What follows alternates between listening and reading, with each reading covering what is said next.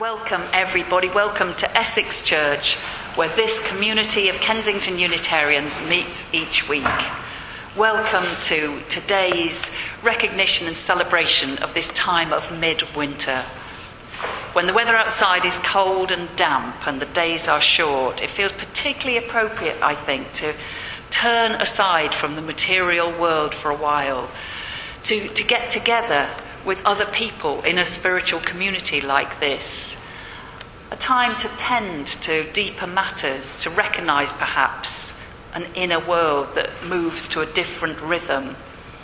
So I invite you to, to use this next hour, if you wish, to explore ways to make this Christmas, this midwinter, a time of nourishment for you, a time in which your spirit both gives and receives that which will strengthen you in times of darkness Explore perhaps that which will help to soften your heart.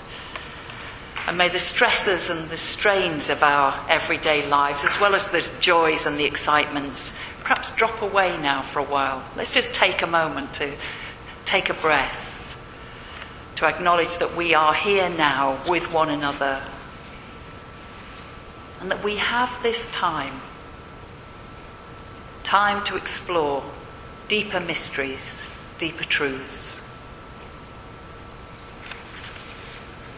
Words of welcome from uh, Richard Gilbert. We bid you welcome, who come with weary spirit seeking rest, who come perhaps with troubles that are too much with you, who come perhaps feeling hurt or afraid. We bid you welcome who come with hope in your heart, who come with anticipation in your step, who arrive proud and joyous. And we bid you welcome, you who may seek some new faith, who may come here to explore or to learn. And we bid you welcome, who enter this room as a homecoming, who have found here room for your spirit who find in this place and this community your people. Whoever you are, whatever you are, wherever you are on your journey, we bid you welcome.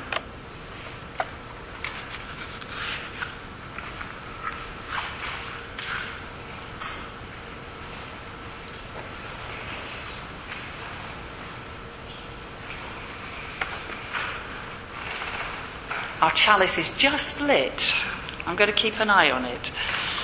It's a symbol of our worldwide Unitarian Universalism. It's only a small flame and it may need some help. But can it remind us anyway this day of the warmth of a community such as this, of the fire of commitment, of the light of truth, and the joy of freedom? Welcome, all of you.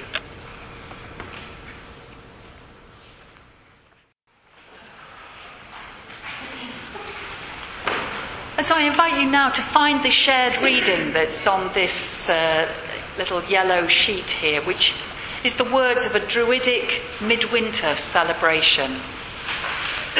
And I invite you, if you wish, to join in in saying the, the words in bold.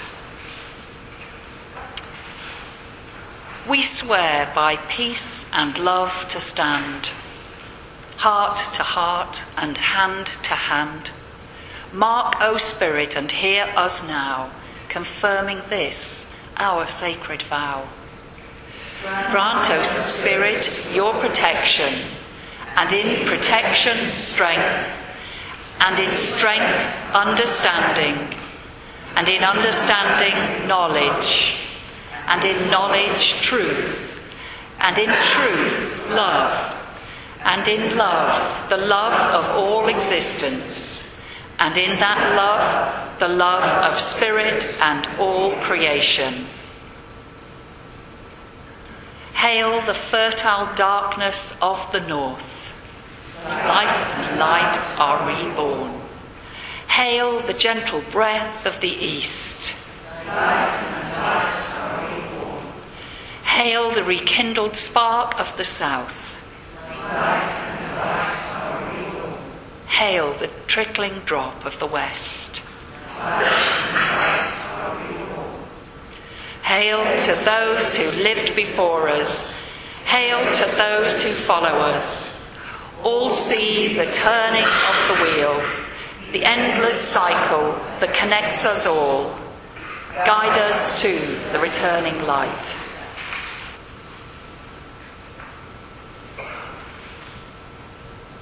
Learned from the Penguins. Um, uh, this is a piece adapted, uh, uh, written by Frederick and Mary Brussat, about a documentary from 2005 called March of the Penguins. Penguins are creatures of instinct who have been around for 40 million years. But as the film March of the Penguins shows us, they go way beyond our easy categorizations of them as cute and anthropomorphic. Penguins are incredibly adaptive birds whose survival instincts, mating rituals, and parenting skills have been honed over the centuries. Luc Jacquet, his incredible 2005 documentary about them, is a magical experience filled with many moments of wonder, delight, and reverence as we are shown how the emperor penguin colony survives an Arctic winter and how they manage to care for their young. Here are a few spiritual things we can perhaps learn from observing penguins. And there are seven.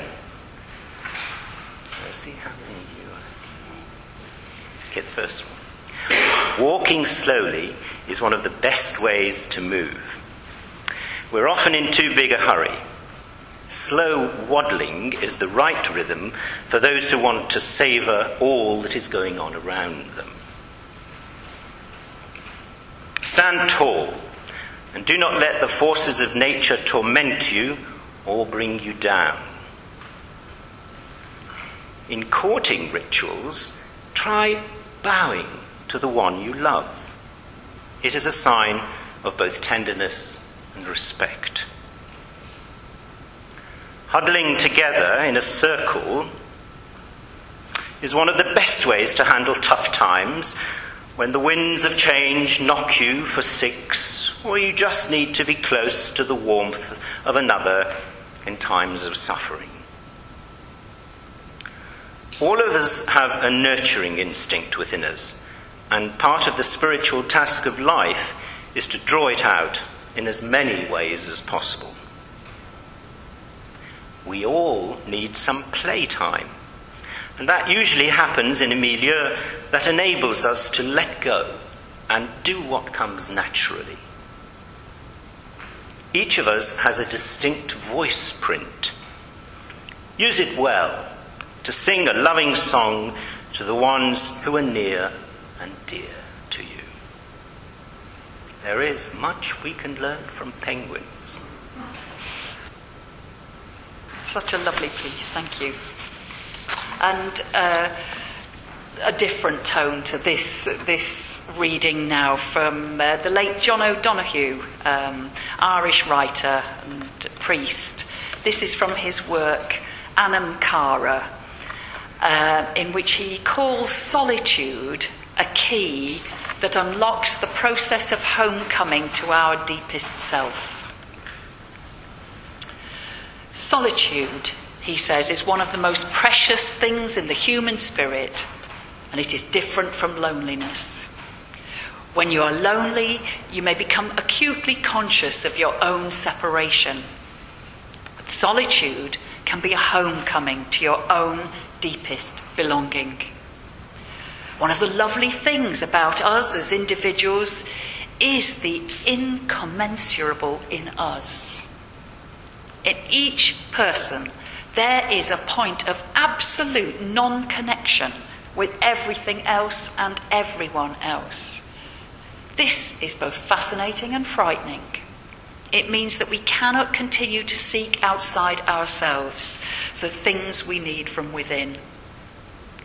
The blessings for which we hunger are not to be found in other people or other places.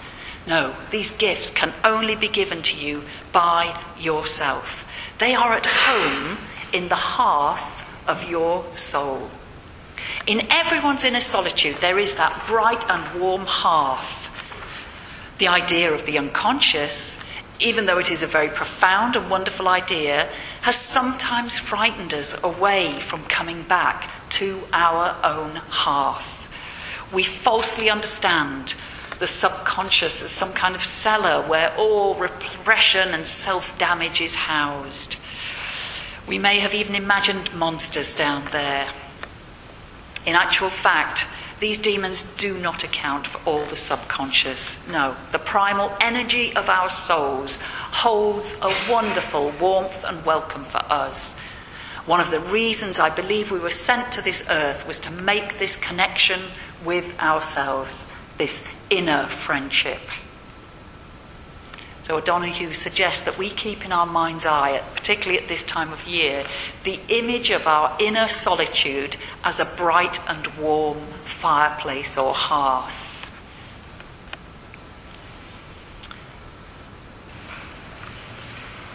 Midwinter. The very word sounds a bit chilly, doesn't it? And all our carols so far today have had an almost mournful quality to them a quality that expresses one aspect of this midwinter time. No wonder that Christina Rossetti's poem has had such appeal. In the bleak midwinter, frosty wind made moan, earth stood hard as iron, water like a stone. Snow had fallen, snow on snow, snow on snow, in the bleak midwinter long ago it captures something of the season, doesn't it? When evening arrives before it seems that the day has had much chance to get going, even. And when the sun, if you manage to, uh, to catch a glimpse of it, seems so weak and feeble, there's no strength to be had there, unable to warm us up, at least here in the northern hemisphere. I mean, we, we've been hearing from Iona, who's recently returned from South Africa, that the sun there is burning away brightly on everyone and everything. The ground is parched, the grass yellow and brittle. I find it incredibly hard to imagine myself after going on the uh, solstice walk yesterday, in which we squelched through some very green and muddy patches in, in Regent's Park. Midwinter, then, is a physical reality for us, and, and sometimes it can be a psychological state for us too. Who here has not experienced times when everything seems stuck in life? When all is chilly and there's little movement and it feels as though we may stay like this forever? Midwinter can be one of the seasons of our own lives. A tough time when we're in the midst of it, yet potentially perhaps a fruitful time if we go with it rather than resisting it and wishing that it were not so. This is the time, I think, that John O'Donoghue was writing about in that reading that we heard earlier on in Praise of Solitude. This is the midwinter when we do well to turn away from the distractions of our world and pay attention instead to something within us. But pay attention perhaps not in an anxious, over analytical kind of a way that some of us know well. No, I think the solitude that O'Donoghue's writing about and writing in praise of, it's a time of rest and recuperation.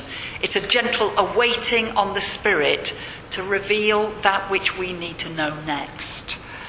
It's a kind of surrender into solitude, if you like, a surrender to the inner realm, an acceptance of the melancholy simply for what it is, an opportunity to slow down, even stop for a while. There's a quotation from Patricia Monaghan on the front of today's order of service sheet. Finally, she says, comes the time of withdrawal the hidden time. It's as though the world sleeps under a grey cloak. Everything is still and silent. Life has moved to the centre, to its hidden darkness. Bulbs rest, roots sleep, trees go dormant, and stillness settles over our world. This is a time of rest for the earth herself and it's a time of rest for us as well. It has an inner quality. Yet midwinter also has an outer expression, for it's a time since ancient, ancient times here in northern lands. It's a time that's been marked by community festivities, by feasting and by music, by the dance and storytelling. And these festivities, of course, serve many purposes. If nothing else, they pass the time. They help people make sense of what is happening in the natural world. And they encourage community connections through shared rituals and traditions. I've been enjoying reading a book by Carolyn McVickar Edwards this week. It's called The Return of the Light 12 Tales from Around the World for the Winter Solstice. It's a lovely collection of stories that she describes.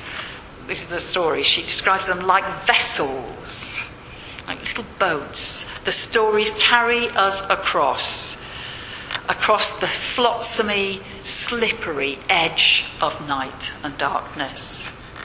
These are stories of how light and fire came to the world through human cleverness or trickery sometimes, an actual stealing from the gods, or through surrender and acceptance of that which is, or sometimes through grace. So, midwinter is a time that calls us both to inner and outer realms. We can take this time to assess what we need to be in balance with ourselves and with your world and with through taking time to be alone and taking time to reach out of out to others. And as those druids wrote in that prayer we spoke together earlier on, then may life and light be reborn once more here on earth and here once more within ourselves. Amen.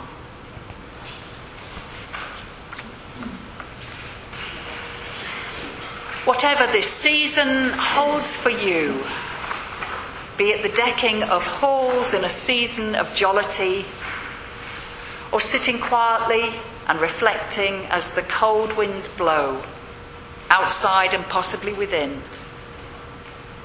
may you know that you are loved and accepted just as you are, and that you bring a light to our world that is uniquely yours.